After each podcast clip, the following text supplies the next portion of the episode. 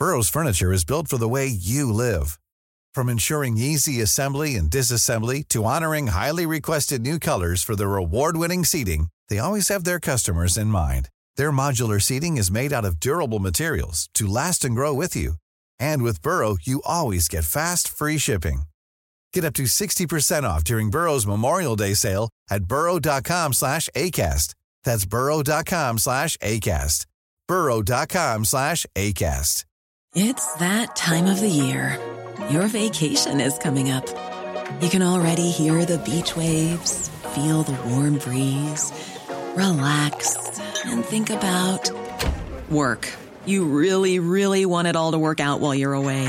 Monday.com gives you and the team that peace of mind. When all work is on one platform and everyone's in sync, things just flow wherever you are.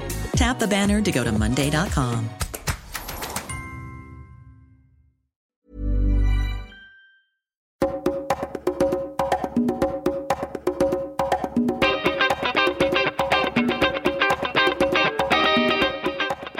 everyone, and welcome to another episode of Reconsider, where we don't do the thinking for you. Of course, part of the Agora Podcast Network. Now, today I have a repeat guest, Jacob Shapiro. Eric actually won't be joining us today. He's in the middle of a cross country move on top of managing his startup. So he's a little tied up, and Jacob was willing to come back on the show. Jacob, how's it going? I'm glad I didn't embarrass myself so much the first time that you felt good about having me back, Xander. It's important to not embarrass yourself in public. Actually, it doesn't matter. You just you just got to own it, right? Yeah, I guess so. That's that sounds like a good philosophy to me. well, we've done this sort of show before in the past, and so serial listeners will be used to it. We're going to do a sort of around the world, just general overview of what's going on, and this stems from in part you know, there's everything going on with the elections in the US and everything in the world sort of feeds in in one way or another to domestic US politics. And Jacob is also doing a lot of really high level global order sort of thinking right now and, and research in that effect. So maybe we can just start with sort of the 10 year perspective, Jacob. What what are some of the big issues going to be? And then we'll kind of dive down from there. But what's going to be different in the next 10 or 20 years from the last 20 years? Yeah, I guess that's sort of a code word for saying that we didn't know exactly what, what we wanted to talk about. So let's just talk about everything. uh, yeah, i I'm working on this report right now, and I'm trying to figure out what I think the most important political forces are going to be in the next 10 years. And I guess before I would even kind of start to pick your brain and talk about some of the things that I've been thinking about, I'll say that I've I've sort of had a mini crisis of confidence in general with the field of forecasting in general. And Xander, I'm sure you've kind of felt this stuff too. I, I sort of went on a, a, binge reading spree of Philip Tetlock, who wrote a book called Super Forecaster and Expert Political Judgment, both of which I highly recommend to anybody who's listening to the podcast. And, you know, I worked for George Friedman for a long time, first at Geopolitical Futures, then at Stratfor before that. So the idea of political forecasting has sort of been in my life now for over a decade. But I think that in some ways, people distrust forecasting because people who are in this field often over advertise what you can actually what you can actually predict. I've been playing around a lot with this idea that to, to try and forecasting means you're basically trying to say all this stuff that is dynamic, that is constantly evolving, we have to stop all that and sort of give a picture of now and then project out into the future and I've been struggling with. I think it's an amazing exercise to do to stop and look at everything that's going on now and project forward. But it's a mistake to think that the things that you're going to predict today could even be the same tomorrow, because as we've just seen in the last couple months, there's no way of predicting that a coronavirus is going to come out of nowhere in China and completely reshape potentially the global economy and global supply chains and all these other things. You have no way of knowing if there's going to be you know, crisis of confidence in a stock market or in an asset class and what that's going to do, or whether there's going to be a blunder in Iran where somebody looks at something on a radar and thinks it's a missile, but it turns out to be a civilian plane. All those things kind of affect things. So I wonder, Xander, we haven't talked about this in a while. How do, how do you feel about forecasting in general? Do you feel better about it, or have you been having some of these these uh, internal struggles that I have? Uh, eternal struggles, certainly, and I I mean, I, I really have gone through a similar process as you have for similar reasons. We worked together and we kind of came from this background of, you know, geopolitical forecasting being this deterministic thing. And I, I certainly I would count myself as a, as a realist, and I know you and I sort of disagree a little bit about what that term means, but I do think that there are structural forces that can, you know, maybe carve out the banks of the river, but the way that the water flows really is unpredictable, and there's a lot of uncertainty. And coming to grips with what you can't know is one challenging and two necessary i think if you're going to be in this business and I, I, agree that calling it a forecasting business is probably something we should move away from because there is so much uncertainty that the best you can do, in my opinion, is look at what the main forces are, what the big dynamics are, and that that is something I think that is observable, and say, okay, well, if you observe scenario A, you know that's probably, or if you observe outcome A, that might be an indication that scenario one is happening, and you can sort of start to signpost and figure out which way you're heading as new data comes in. But there is far more uncertainty in these complex systems that are human interactions, um, interactions between human societies, and the strict determinism that I think you and I have both approached this topic in the past is incomplete. And there has to be a better way to capture what you can't know as you go on analyzing these things. Yeah, to your point about realism, yeah, after we had that conversation in the last podcast, I went back and did some research because I didn't feel good about my handle on that that subject. And we talked about it, and I I know that you've read a little bit of Phil Kelly. He's somebody for who anybody is interested in geopolitics would highly recommend some of Phil Kelly's work. And I came across um, which book it was in. It was either in his one about South America or in his kind of broader primer about geopolitics but he actually addresses the question head on. And it was useful for me because he talked about how realism really thinks in terms of power and more in terms of zero sum. Whereas geopolitics has meant a lot of different things to a lot of different people. But if you're just going to define it maximally, it's really just how geography affects international relations. And there is an approach and conception of power inside of realism that is really foreign to geopolitics if you're just doing it from that kind of 30,000 foot, this is how this geography is going to impact this interest and, and this, that, and the other thing. So that, that, that's the first thing I would say to that. The second thing I would say to that is that I was talking to a friend who might even be a listener. Shout out to Lakey if you're listening. Who uh, we were talking just the other day about this, and he he made a differentiation between prediction and forecasting, which I have found useful in my own work already. Which is that when you predict something, you really are saying this thing is going to happen five years from now. Like I predict that this is totally made up and won't happen. But let's say I predict that Egypt will invade Tunisia. That's a prediction. If it happens, it's correct. If it doesn't happen, it's not correct. Forecasting is a little bit different. It's really about, okay, based on the information that we have now, based on how everything is right now, here is the projection for what is going to happen. And it may seem like a silly distinction, but I think it's an important distinction because things can change super quickly. Like we're going to talk a little bit now about some things that maybe we'll forecast or just thinking about the future. But I'm not going to sit here and tell you that the things that forecast to happen five years from now are absolutely going to for, are absolutely going to come to fruition. If all of the forces that I've identified are correct, and if those forces don't change, then yes, that is what I would expect to happen. But one thing that I think forecasting itself as a discipline can allow for, if you are willing to lean into the uncertainty of it, is to say, look, this is a projection based on a current spate of situations. Things can change. Uh, things are not deterministic. Things can be highly unpredictable. Things that are in people's control can change the factors there, and then that can create a whole new forecast. The real discipline of forecasting, I think, is actually every time you register a change in a current environment that is not what you expected is to actually do the forecast over again.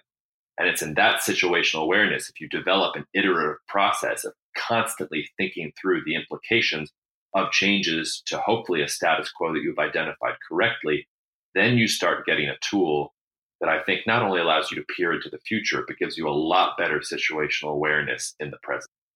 Yeah, I like that distinction. And what when I, what comes to mind when I think about projections as opposed to predictions, whereas prediction is maybe binary, an event happens versus a projection, which is this is sort of our best estimate of an uncertain future. I I think of like the CBO, the Congressional Budget Office, just as an example, and you can do any sort of financial forecast, but you know they they don't claim to have perfect insight into the future, but they sure do do their best, I think, in trying to understand, you know, trends in the budget, whether the deficit is going to grow. And there are it's it's not just a crapshoot. There are things that you can do to reduce uncertainty when you're looking at something like that. Like you know, mandatory spending is very hard to change, and there are certain types of expenditures baked in to future budgets, and so you know there's going to be pressure on the discretionary bit, which can be flexed a little bit more easily. That sort of stuff. And I think those are the those when we're looking at geopolitics, when we're looking at how forces and geography influences human societies, that's the sort of thing that you can identify, like the mandatory spending of geopolitics, because then you have some sort of idea of a force that you're going to have to reckon with and understand. Again, with the recognition that that may change. So I like that distinction. And the difficult thing there is, like you said, the situational awareness, because what that means is not only do you need to be like financial forecasts, familiar with the, the historical precedent, which gives you some sort of status quo ante today from which you're basing your projections. But then as new information flows in, you have to be constantly reassessing that situational awareness. And that is extremely difficult to get.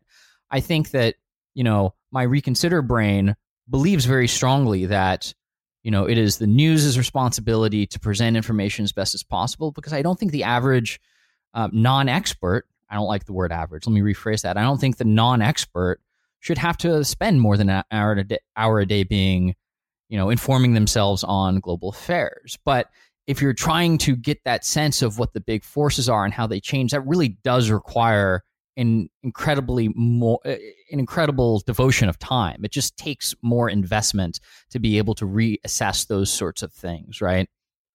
Yeah, I, I, wish Eric was here to bounce this off of him, but we'll just I'll, hopefully he'll I'll come on again when he's here. But I'll also say to your point, and I think this gets to the mission of what you guys do on Reconsider. Is um, I was I also just happened to be looking back at some old history of science stuff I was doing because I was trying to think about the future of technology, and I came across a, an Albert Einstein quote, which is basically paraphrasing. It's something like whether you can observe something um, depends on the theory that you're using to think about it the theory that you're using for observation actually defines what can be observed. And I think in some ways that's the hardest part of the status quo ante because all of us have different constructs, different narratives, different theories for how we think the world is working. And that will determine how you think something is going to go forward. If you have, for instance, a forecast that China is going to collapse, you are going to read an increase in bad debt or the inability of the Chinese government to respond to the coronavirus or any of these other things as signs that your forecast is going correctly. That's your theory. If you're like me uh, and you think that China, the Chinese government's not going to collapse anytime soon, that China is still really a rising power, even if it has significant problems, that same data point becomes a mark of resilience. Oh, this bad thing happened, but just the fact that they were able to manage it, that shows me that my theory about China is true too. So it's just one of those those things where it's you need perfect ground truth. You also need perfect self awareness to know, okay, well, what are my biases here, and how am I inserting my own preconceptions that I might not even realize at the time into the things that I'm trying to predict. I'll take it one step further and say that reality is defined by imperfection. How how well can you actually know yourself? But is the process of striving to understand your own biases that I think results in the best possible outcome. Now, I, I kind of want to take this idea of using dif- different theories to view reality to actually drill down into some of the specifics of what we think might be going on in the world right now. Because if you think about foreign policy scholarship, a lot of the times they will use different models to interpret what's going on. And sometimes those different models result in different outputs. So realism might be an analysis of pure power between different countries, what their security interests are, and you know so on and so forth. And that might result in one analytical output. But if you look at constructivism, which is this theory that there is a process through which national identity or subnational identity is constructed, and that has to do with the interplay between media and discourse analysis and all of that stuff. That can change how leaders perceive those interests and therefore how those countries go about pursuing those interests. So, if you look at the case of India, and the, I'm jumping to India not entirely randomly here, clearly there are some security interest overlaps between India and the US. And a lot of them have to do with China. India went to war with China in 1962. They've generally been fearful of Chinese expansion ever since the PRC took power in the late 40s. At the same time, there is this process of constructing a national identity, which really in India has been going on since it achieved independence and arguably before that. But right now, it's leaning more towards this, in certain ways, Hindu nationalism. And that's, you know, we can, it's a vague phrase, but there is more of that going on right now with the BJP in power and actually appealing to that Hindu identity more so than a shared Indian nationalism across Hindus and Muslims. And a lot of people in the US may say, okay, that's concerning because that means that India, this country which we share a lot of values with in terms of democrat shared democracy, you know, they're an open market, they're not a centralized controlled economy, so on and so forth. And yet there is this disconcerting trend towards increasing marginalization of a large minority of the population. I think Muslims make up between 15 to 20 percent of you know India's 1.3 billion people. So how do we go about looking at that inner dynamic with of Hindu nationalism with the outer dynamic of how India sits in the world vis-a-vis the US and China? I mean, in some ways, India is the perfect pivot to this conversation, and you'll see why I say that in a second.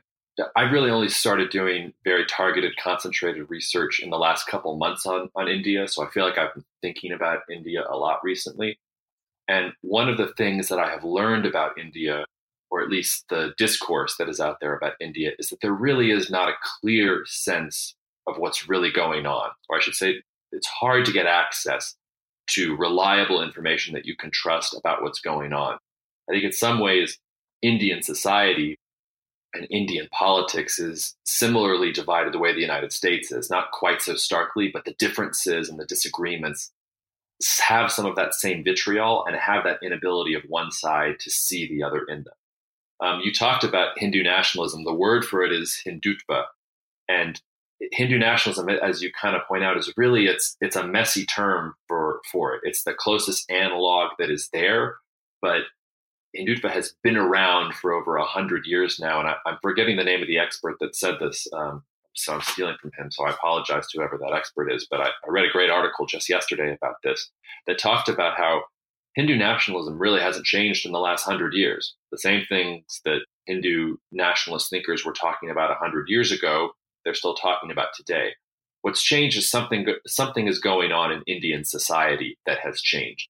And I've tried to put my finger on on what's changed. I, I can't say that I'm totally confident about it, but I think there is a lot more going on in India than this media narrative that the Hindu nationalists are cracking down on the Muslim religious minority, and that's what these anti CAA protests are. That's that bill that would change the way citizenship works in India and would kind of bar citizenship from uh, Muslims that were coming in, but anybody who is Buddhist or Jain or Sikh coming in, they could have this other stuff. Kashmir is another kind of lightning rod for it. The way that this current Indian government under Modi basically annexed Kashmir, got rid of their special status. That's really one of the only Muslim majority areas still ruled by India. And I think there's something more going on here. Uh, the, the BJP and Modi in particular, one of the, one of the reasons they have such broad-based appeal in India is because they have gone after the caste system, at least rhetorically. They've definitely used the caste system and different inequalities within India from an electoral basis. But just listen to some of what Modi says or read some of his speeches, in his acceptance speech for 2019, he talks about how there should only be two castes in India anymore the poor and those that are helping the poor to not be poor, period. And when you think about Indian society, I mean, castes go back thousands of years. Uh, the British come in and they use castes in order to govern India as, a as a colony. That heritage is still there as well. There's so much going on inside India, and who's to say that treating one minority or a caste minority one way versus a religious minority another way, who's to say what's right and what's not? I think in the way that you framed the question, and I'm, I'm not being super articulate here, but it was good the way you framed it because I do think something is going on in India. There is at least, I don't even want to say that it's emerging quite yet, but there is a conversation happening about what it means to be Indian in the 21st century. And that I think is what is playing out.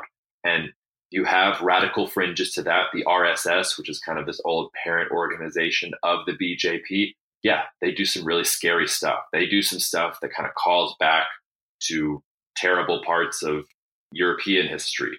Um, if you watch John Oliver, they just did an episode about Modi and the RSS and all that other stuff. But to your point, also, Hindu nationalism is a broad camp. It is appealing to a lot of different things. And when nations emerge, when national identity emerges, it's never neat. It never happens cleanly. So I, I think that's part of what the conversation is going on there. But tell me if I was too rambly and, and inarticulate. No, not at all. And I think what your answer hints at is this broader idea of identity, not just national identity, is not always clear cut because and India is really a great test case for this because there has never really been an Indian national identity until fairly recently in history because pre-independence the the South Asian subcontinent that is now Pakistan and India uh, and Bangladesh was never united for a long period of time until the British came along. And you had some foreign you had some periods in the past i think there's there's several leaders in between like the 10th and 13th century that were able to sort of unite the country temporarily but their dynasties didn't last more than a generation and then it would dissolve back into the its constituent sub states that were ruled by more local monarchs or similar figures. That changed when the british came and it became more formalized after the british was there for maybe 100 years i think. But post 1947 is the first time that the entire subcontinent has been united under a single administration that is uniquely its own. So you have all of these competing ideas of what the in group and the out groups are this of identity. Are we nationally indian? I think most indians that i talk to would say yes. We, we have a national identity at this point. I feel indian. But at the same time you have you have Hindutva, which is like an appeal to a Hindu nationalism, which is sort of a sub nationalism within India, but is clearly the majority, competing with all of these different regional identities that still exist, even though they're less strong than they were maybe 100 years ago. So the process of constructing that identity, that national identity, if you can even have a national identity, is very messy. And I think you do have to go to what leaders are saying in part to understand how that process is playing out because it's the leaders ultimately that need to appeal to as broad a constituency as possible. So they're going to be very, very dialed in to what they think their constituents want to hear. So, in that sense, what leaders say is a decent litmus test for what's going on in the minds of at least a lot of people in a country, clearly not everyone. So, that's what's interesting to me about the question of identity in India. It's extraordinarily complex and you know there has been an independent india for the last 80 years but in a historical time frame 80 years isn't that long. And i don't want to brush off and say it's an inconsequential amount of time because a lot has happened since then.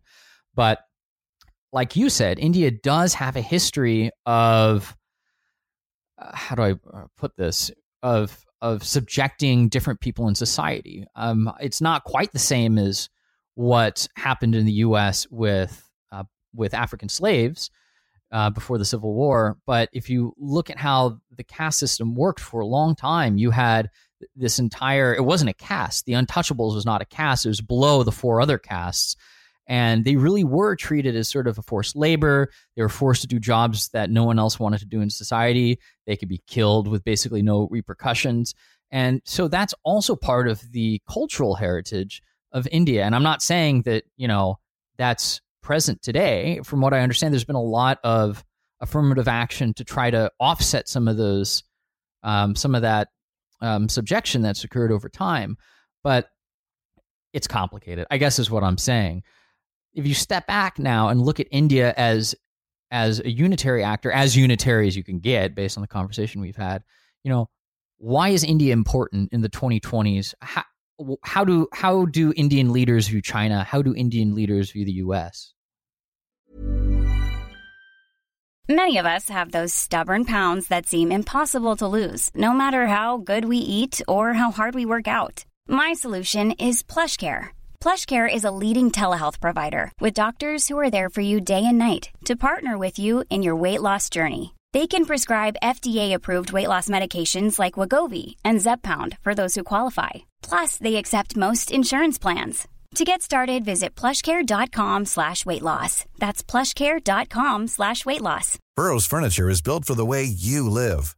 From ensuring easy assembly and disassembly to honoring highly requested new colors for their award-winning seating, they always have their customers in mind. Their modular seating is made out of durable materials to last and grow with you. And with Burrow, you always get fast, free shipping. Get up to 60% off during Burrow's Memorial Day sale at burrow.com slash ACAST. That's burrow.com slash ACAST. burrow.com slash ACAST. Yeah, there's a great OECD report. I can maybe share a link of it with you, uh, put in the description of this. But so they do this study where they go back literally 2,000 years and they try to account for share of global GDP of countries going back 2,000 years. Now, obviously that's imperfect because the British Empire doesn't exist 2,000 years ago, right? So there's some there's some there's some wiggle room here. But for going back to about a thousand, the, the data actually works pretty well. And for most of the last thousand years, India and China are basically either they trade off places between the first and second largest economy in the world. Hmm. And India loses that place as one of the world's two largest economies really because they meet the British Empire at the exact wrong time. Um, their imperial construct, which was a Muslim empire, the Mughal Empire, is, is, starting to come apart. They have lagged in terms of technology and in terms of overall societal organization. And the British come in and they are able, because of how divided India is, because of how technologically backward it is, not just to conquer it, but basically to use India's resources to fuel the British Empire for another hundred years if the British had not been able to take advantage of India, I doubt that we would remember uh, the British Empire as basically dominating the geopolitics of the 19th century. If you look at the data, there's this interesting switch where basically the GDP that India, or the share of global GDP that India starts to lose, goes directly to the British Empire. And that maintains their rise for a long time. So we're dealing here with a country that is going to be the most populous country in the world within a couple years. I don't think it's past China yet. Has it? It might have already passed for all I know, but it's it's either one or two. Um, economy wise, just in the last week, the I uh, there was a report just I think a couple months ago, or even even last week, where the IMF said that India was now the fifth largest economy in the world. So they leapfrogged both the United Kingdom and France, which seems kind of poetic in a way. And I've seen projections that say it'll be the largest economy in the world, larger even than China by 2030. So just on that level, that's why it's important. Uh, geopolitically, why it's important, and a lot of this depends on how Indians decide these questions of national identity for themselves. In the past, India has not been able to affect to be an active or assertive player in global geopolitics, in part because it has been so internally focused. And I would expect that to be true in the future. But if you had the emergence of some kind of cohesive national identity in India, I think that would begin to change. And it just so happens to be changing around the exact same time that the other two major powers in the world, which is the United States and China, have basically identified each other as strategic rivals. So India has all these problems internally, and we can talk about some of them if you want. But if India can solve some of those problems, and if it can organize its government, and organize its principle, uh, excuse me, organize its people around some kind of organizing principle, you could see a world in which the United States and China are basically facing off against each other, and everybody's just competing to be India's best friend. And I think that's kind of how Indian foreign policy decision makers see the world working. For all the news about how Modi and Trump love each other, and Modi came here to Texas and had a party with Trump, and Trump was just in India, and we all saw the, the PR that came from that. India really doesn't want to be aligned with anyone. They want basically to be equal to some of these other powers and to have what they have been denied now for hundreds of years because of that Western interventionism, which is a sovereign state of their own, and to have control over their own destiny. And if India is able to do that, um, just by virtue of its economic influence, it's going to affect the world. And if India starts projecting power outward, well, suddenly you have a major military there in the Indian Ocean that wasn't there before, that has interests in the Middle East, especially for Middle Eastern oil, that it couldn't assert before. Uh, which will have you know dependence on global trade routes that it didn't have before. So when you start to to sort of play those things out over a 10 to 20 year horizon, India, if it can get there, obviously is poised to play a huge role in the world, a much bigger role than it has played in the past. And how about India's relation with Russia? Because something that a lot of folks may not know is that you know the U.S. has not always been close with India. During the Cold War, India was actually far more of an adversary to the U.S. The U.S. was allied with Pakistan. Pakistan and India were adversaries all throughout the 20th and still the 21st century. And the Soviet Union or India was very close to the Soviet Union, and India still gets a lot of its arms from Russia. And the U.S. has made a fair amount of exceptions in terms of arm purchases, sanctions against Russian arm purchases to India because India is becoming a close ally, kind of. And based on what you just said, they may not really like that term. But how do you look at that relationship? Yeah, I mean, I, I, would say that India wasn't really close to anyone during most of the Cold War. They were one of the few countries that were able to kind of stay non aligned. But in general, I mean, Russia doesn't affect India that much. Certainly, it did back in the day when the British Empire and the Russians were competing in Central Asia, the so called Great Game, because that was the path in order to get to India and to get to India's riches. But India is too powerful for all that now. Um, the real shift, I think, in India US relations, and this actually gets to some of the stuff we were talking about before about um, the Muslim minority in India and some of these changes in both Kashmir and to citizenship laws, is t- 2001 really changed things. You know, September 11th was an Islamist terrorist attack against the United States, but India's had its fair share of Islamist terrorism too. Think about Mumbai, think about some of the other things that have happened recently.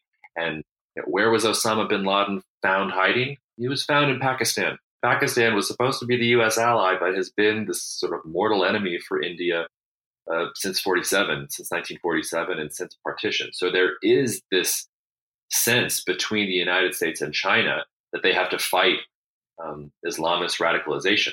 I would throw in there that China feels the same way. They've got the Uyghurs in Xinjiang, and they have used Xinjiang as their sort of justification for all the things they're doing there is that they are worried about Islamist radicalization. So you've got these three powers on some levels who are probably rivals or competitors at the geopolitical level who all have this opinion about Islam. But yeah, I, I don't see India becoming an ally of anyone really. India's power potential is such that it doesn't need to be an ally of anyone else. It needs to get its own allies.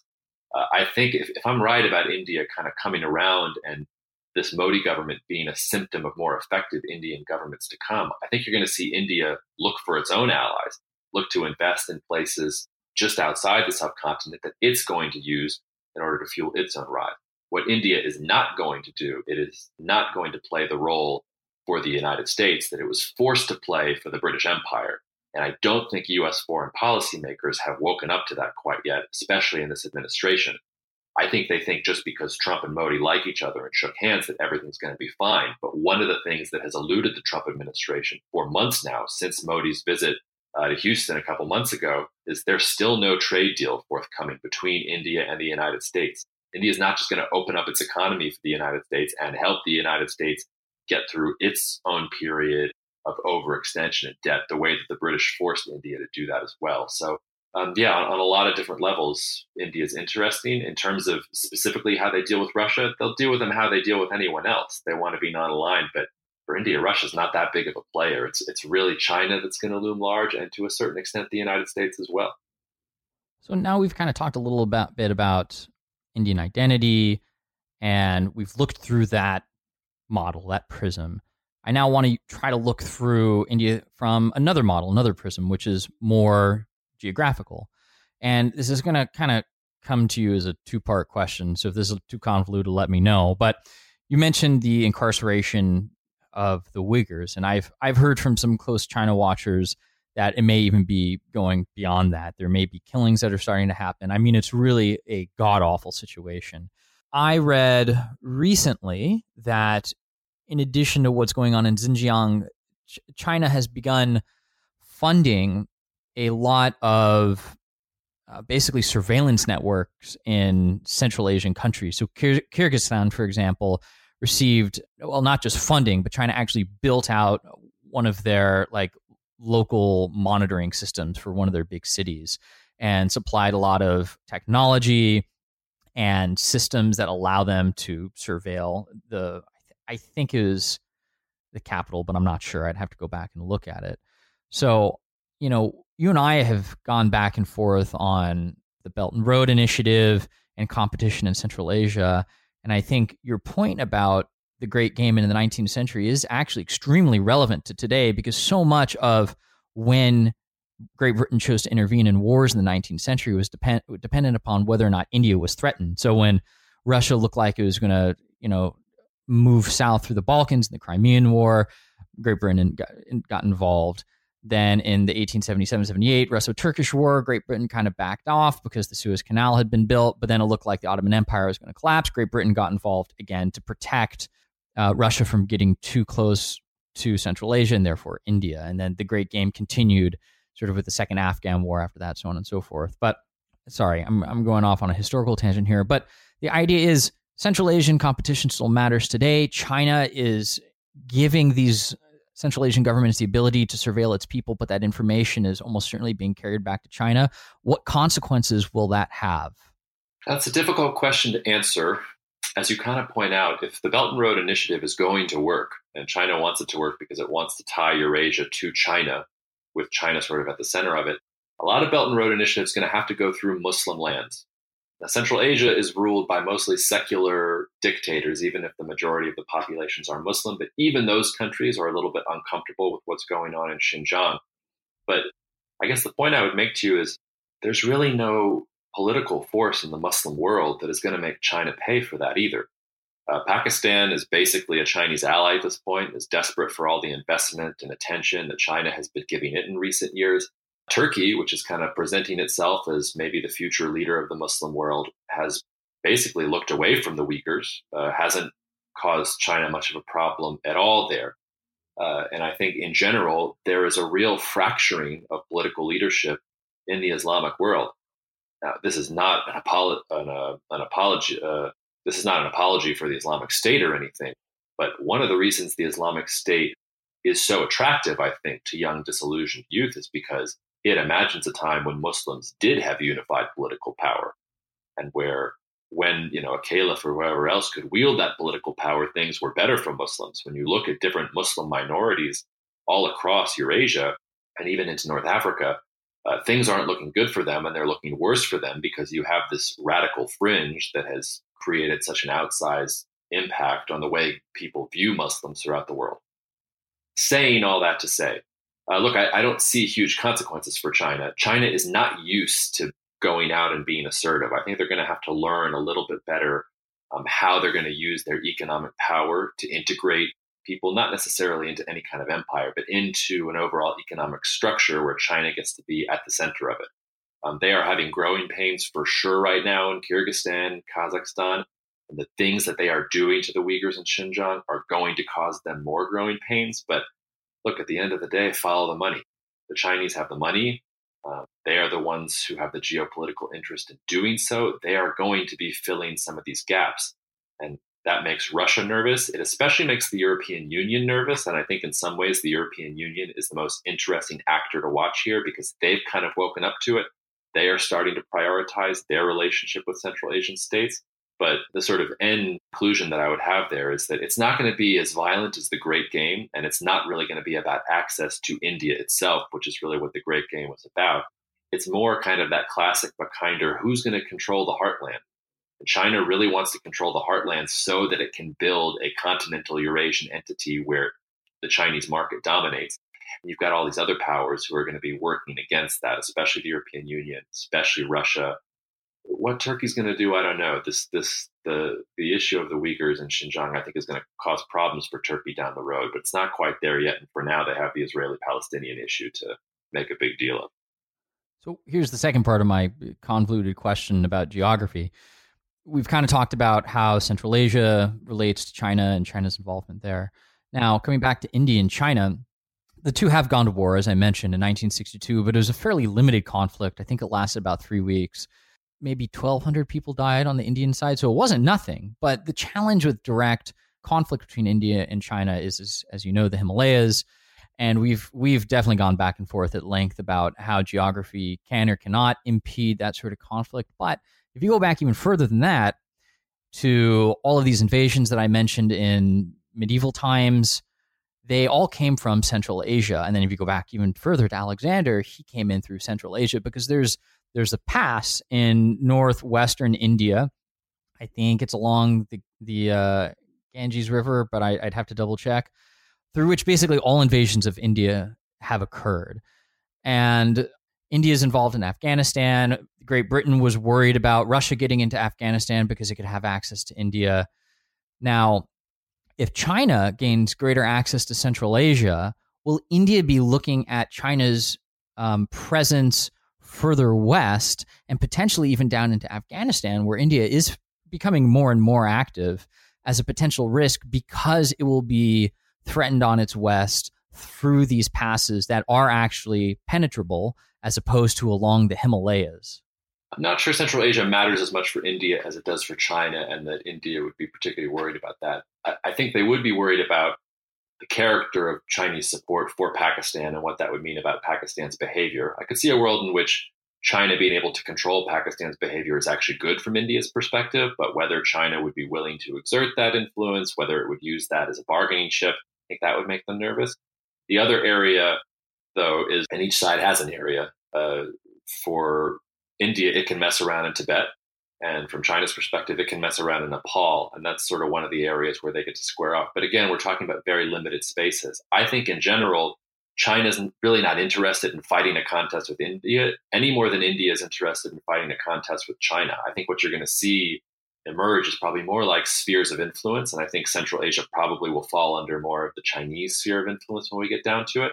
But I think they're going to be able to respect each other as powers because they're not going to be competing at the level that, say, China and the United States are, where there are really mutually exclusive visions of what the world order should look like. Now, that said, the place that I see the most potential for competition and conflict between China and India is actually not in India, not in China. It has to do with securing trade routes to the Middle East and to Africa.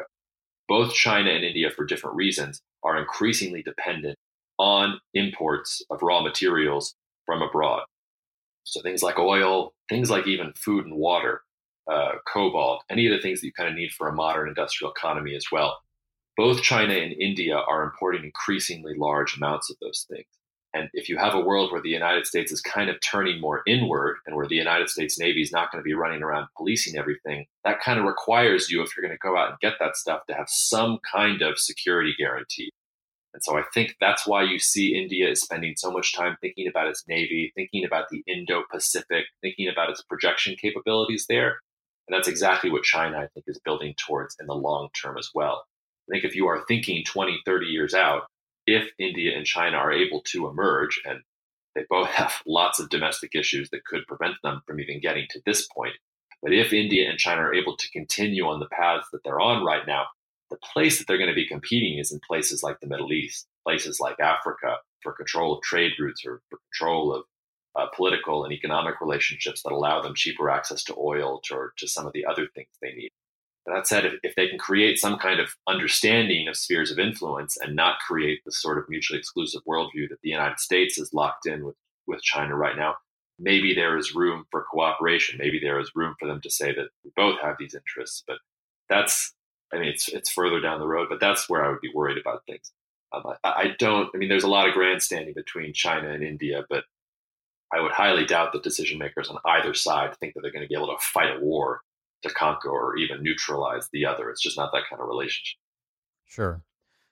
Let's let's take a hard turn east now and come to the U.S. because uh, clearly we're a powerful country, et cetera, et cetera. But it's it it's hard to ignore where we stand in the presidential election. I think not necessarily because of you know what candidates say in the debates, but more about what the nature of the primary process so far at, kind of demonstrates where we are more broadly as a country. Now, I we're recording this episode after the um, the debate last night on uh, February 25th. I forget where it was, but I, I shot some tweets out, and um, if you want to follow me at Xander Snyder X, that were were basically harsh criticisms of CBS, which was the network hosting it. Because if you watch these debates, it's just they're they're structured to encourage candidates to yell at each other and talk over each other, talk over their time limits. And unless you are as aggressive as possible, there's no guarantee that the moderators are going to give you your due time. It's it's basically the worst structure for a debate you could possibly imagine. Now I'll get off my high horse there for a second, but what what can we take from where we stand in the election cycle right now in a broader sense? Is there anything meaningful to these either these debates or these conversations besides, you know, this is pure spectacle? Well, to be perfectly honest, I don't watch the debates. I, I, really can't stand them, although that probably says something more about me than anyone else.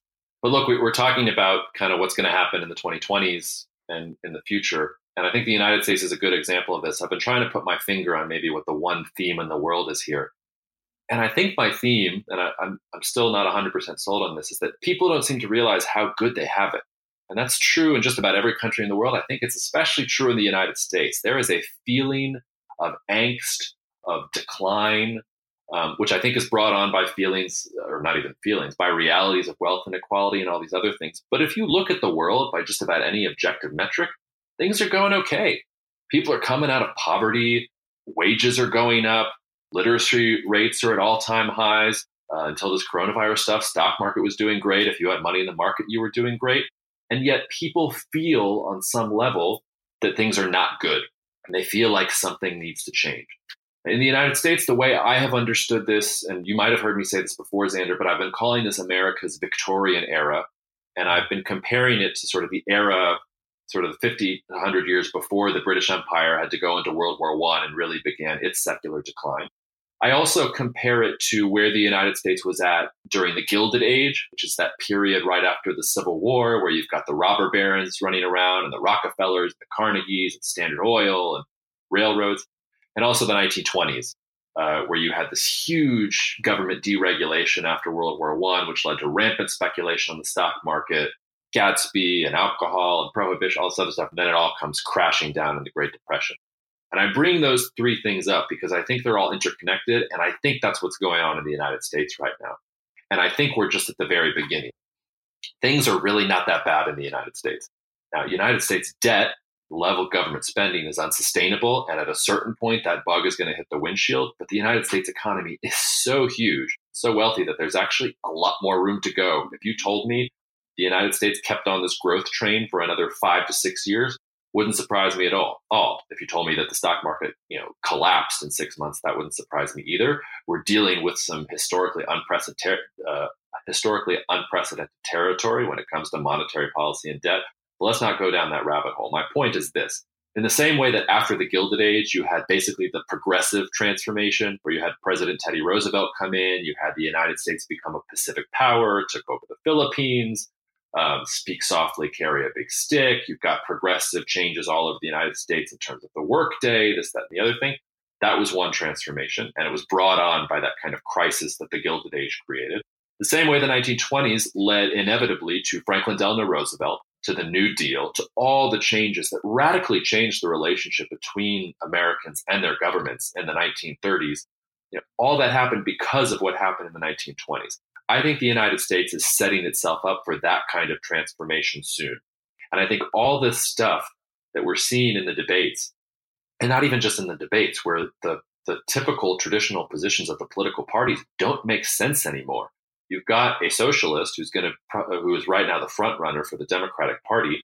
I don't know what that makes Donald Trump. This guy is using government, you know, money to bail out farmers and to run a $1 trillion deficit and cut taxes and invest more money in the military than the United States military needs in order to maintain supremacy.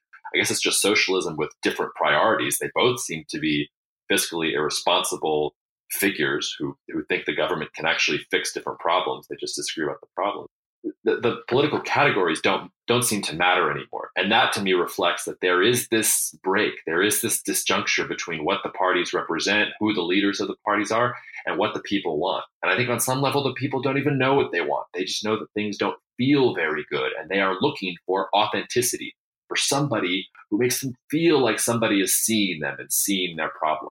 That, that's why i think it's kind of like that gilded age thing. It's kind of that roaring 20s thing. It's kind of that Belle Epoque in in uh, in Paris in the 1890s before World War One. It's this period that maybe people will romanticize when they look back on it 50 years from now because they'll say, "Oh, look, they had it so well." But in the moment, everybody was kind of on edge. Everybody was uncomfortable. Everybody felt completely misunderstood. I think that based on how the world is going to go and how some of things, these things have to shake out, I think we'll actually look back on now as more of the good times because we're going to have some major transformations that are going to be painful for lots of sector of society going forward.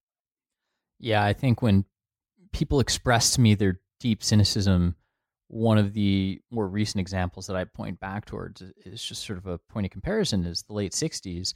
It was really a, a, a scary time. I wasn't alive then, clearly, but you know, sometimes anecdotes can can reveal qualitative aspects about a time that the statistics struggle to convey, although I, I do believe in the power of statistics.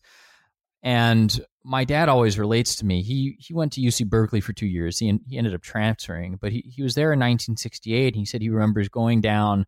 He lived on the second floor apartment to the street level, and there's a National Guardsman with an M16 swung over his shoulder, stationed at every corner. He remembers the day when 300 or so, he claims, National Guardsmen linked arms and walked from one end of campus to the other and broke everyone's bones who got in the way. And it seemed like the country really was on the verge of a revolution. And part of the reason was, you know, a war that people didn't believe in, but taking people against their will to go fight in that on a scale that's really incomparable today. And in, in that sense, I sometimes describe myself as a closet optimist. I've done it on the show before, where I do think that there are real problems right now that we need to work on. And certainly just the fact that Reconsider exists, you know, is a demonstration that I believe that the divisive political rhetoric that's been prevailing in American politics over the last five to 10 years is a serious problem. But I, I do think that on some deeper levels, we are doing better than at a lot of times in the past. And the, the reason I like making that point, and maybe it's one of the reasons you like making this point too, is to put things in perspective so that we don't overreact to something that may not be quite as bad as it seems just because we're living in the moment. Because whatever we're experiencing right now clearly is more present than things that people in the past experienced that we never went through. Yeah, that's the end of my thought, period. No, but uh, it, it goes back to being an anti determinist as well. I mean, so we can change these things if we want to like n- nothing here is written in stone. Everything can change. I agree with you that things are probably better than people appreciate.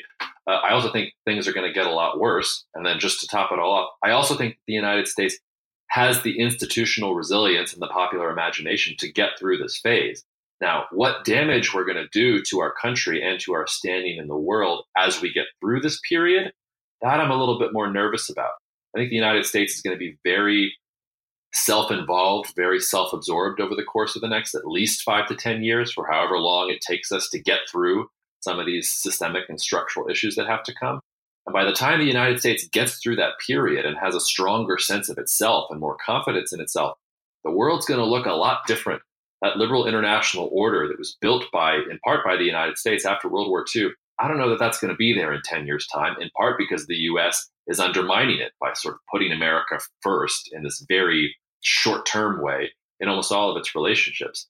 When I was back working at GPF, you can even see it in writing. I talked about how we weren't in a multipolar world, we were still in a unipolar world. That's a fancy, pretentious way of saying there weren't lots of different regional powers in the world. There was just one global superpower, the United States. A, I'm beginning to think that's not so true anymore. And B, I certainly don't think it'll be true by the end of the next decade.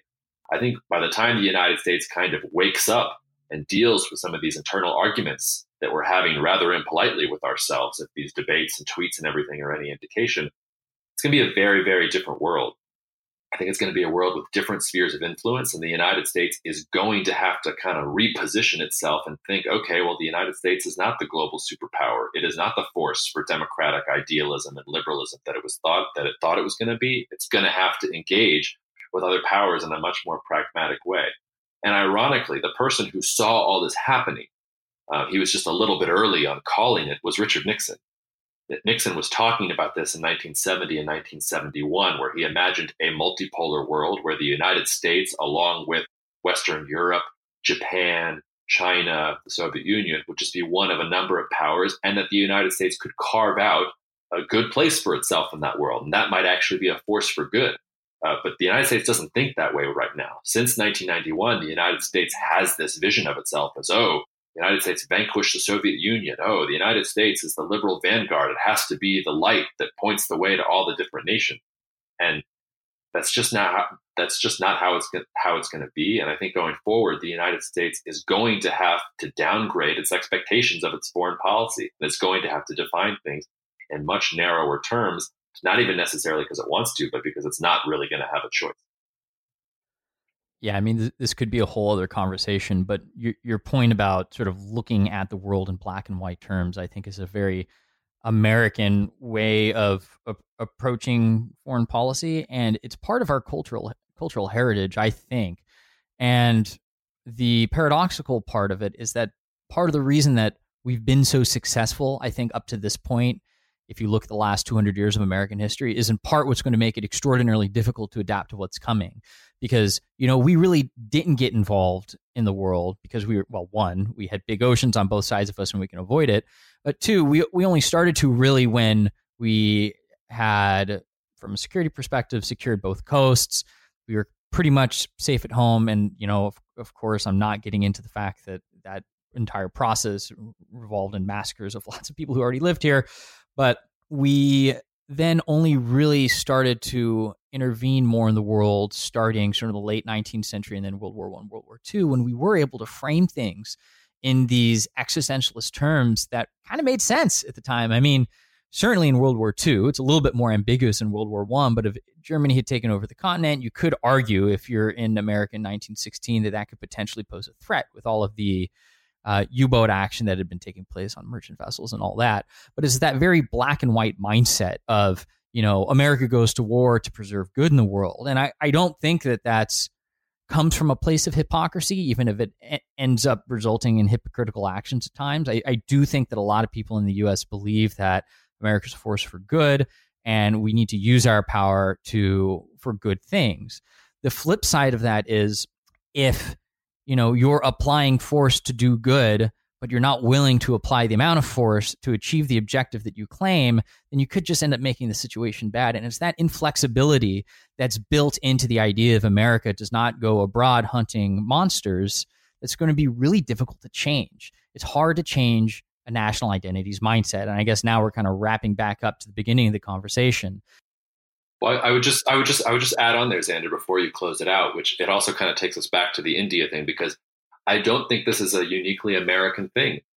Go look on YouTube at the John Oliver episode on Modi, or just go on Twitter and kind of Google things about Modi, and you will find uh, different sides of the political question in India going, Modi is evil, Modi is a fascist, Modi is terrible, the BJP is awful, this is terrible, democracy is dying in India. Then you'll also see people on the other side who are saying, Modi is everything. This is liberalism. This is what it, this is what democracy looks like. Get rid of these people, these Islamists, these terrorists, all these other things. And the thing that will be missing is a middle voice. It, the thing that is missing in most political discourse these days, and I can't quite explain why. I don't know if this is because of social media or because of the way we communicate or because uh, people just don't read history anymore. They just read the first item that comes up on their Google search. But we don't talk anymore about how things like identity, like politics are really, really complicated and they aren't a monolith. There is evil in the world. I'm not saying there isn't evil in the world. Adolf Hitler, definitely evil. you know, like if, if we can't say certain things are evil, there's going to be no thing. But most of the time, things are not black or white, they are gray. And the only way we're going to get anywhere is by sort of being able to lay out in intelligent conversation here is what I think, here is what you think, both based on what we know, is there some way that we can educate each other? Is there some way that we can come to a compromise? Can we be pragmatic? Can we figure out a way that both of us get the most of what we want without trampling on whatever principles are most important to us? That conversation doesn't happen anymore. And it doesn't only not happen between different political viewpoints, whether you're you know, BJP or NDA or Modi or anti-Modi or, or Democrat or Republican. It doesn't even happen within the same groups. Look at the Democratic debate. There is no no unified sense that anybody is there to help each other at all. Uh, one, I saw this from a friend named David Judson, and I saw this in a New York Times article. Can you imagine if the Democrats stopped squabbling with each other over who was going to be number one on the ticket and just presented themselves as a team of people who were going to try and replace the Trump administration? Like, stop arguing about this number one thing, and you're a socialist, and you're a sexist, and you're this, and you're that, and all this other thing, and just say, you know what, like this slate of candidates It's actually great. Let's make Andrew Yang uh, Secretary of Labor, and let's make Liz Warren the the ch- chairman of the Federal Reserve. and you know uh, Mayor Pete can be Secretary of State. You know, there's actually a lot of political talent there and a lot of desire to do good. But like you said, um, whether it's because of the way people want to consume things or the way media sets up how the contest is going to have, everything is a fight. Everything is black or white, good or evil. All this, and that's just not how it works. And the more we're going to have those conversations, and the more those conversations dominate, the more I think we're just going to continue to self-create this prophecy where things get worse. And we actually do get into the type of situation that we were in in the 1960s, or we do get into the type of situation where we were in in the, in the late 1920s, where we are in a kind of prison of our own making that we could have gotten out of if we had just gotten our heads out of our own butts and talked to each other.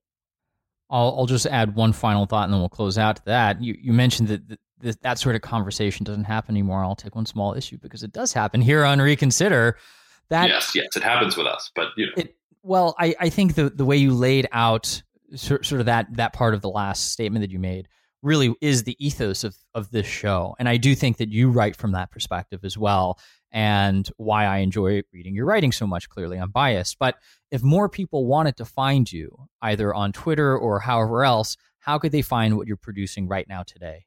Yeah, um, so you can find me on Twitter at Jacob Shap. You can find me on LinkedIn under Jacob Shapiro. Um, I've been working on a lot of stuff. I've kind of gone underground since I left GPF, but I'm going to be coming up for some air for some air soon. But if you want to find me, uh, Twitter's probably the best way to write the second, and hopefully I'll come out soon. And and also just to, to dovetail on what you just said and kind of what I was talking about at the end there, uh, I'm still learning quite a bit about India. I'm sure there are Indian listeners who are going to have opinions about some of the things that we talked about. Please come tell me what I was wrong about, what you think I was right about, what you think I should read. Uh, I don't pretend to be an expert at all of this stuff, and I know that this, this stuff is very controversial. I would just ask uh, that you come at me with the ethos with the ethos of, of Xander's podcast, which is that look, we're here to learn from each other, we're here to talk to each other, and here to get a better sense of what's going on in the world, so that maybe in each of our small respective ways we can bend that arc of the moral universe towards something better.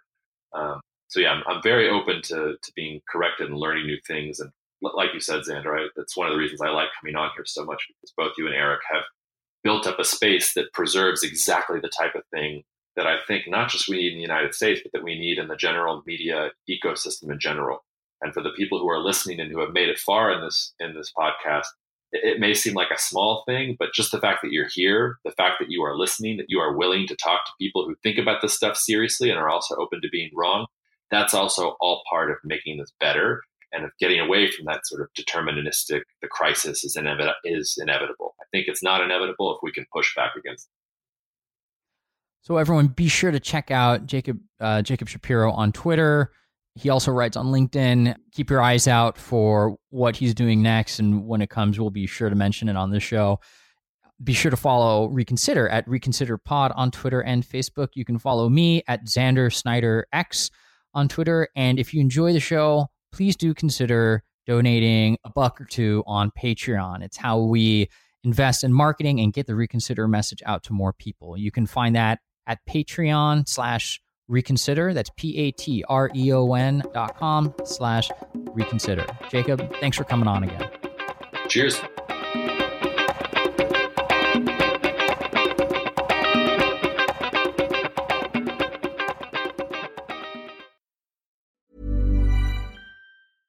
Flexibility is great. That's why there's yoga. Flexibility for your insurance coverage is great too. That's why there's United Healthcare Insurance Plans.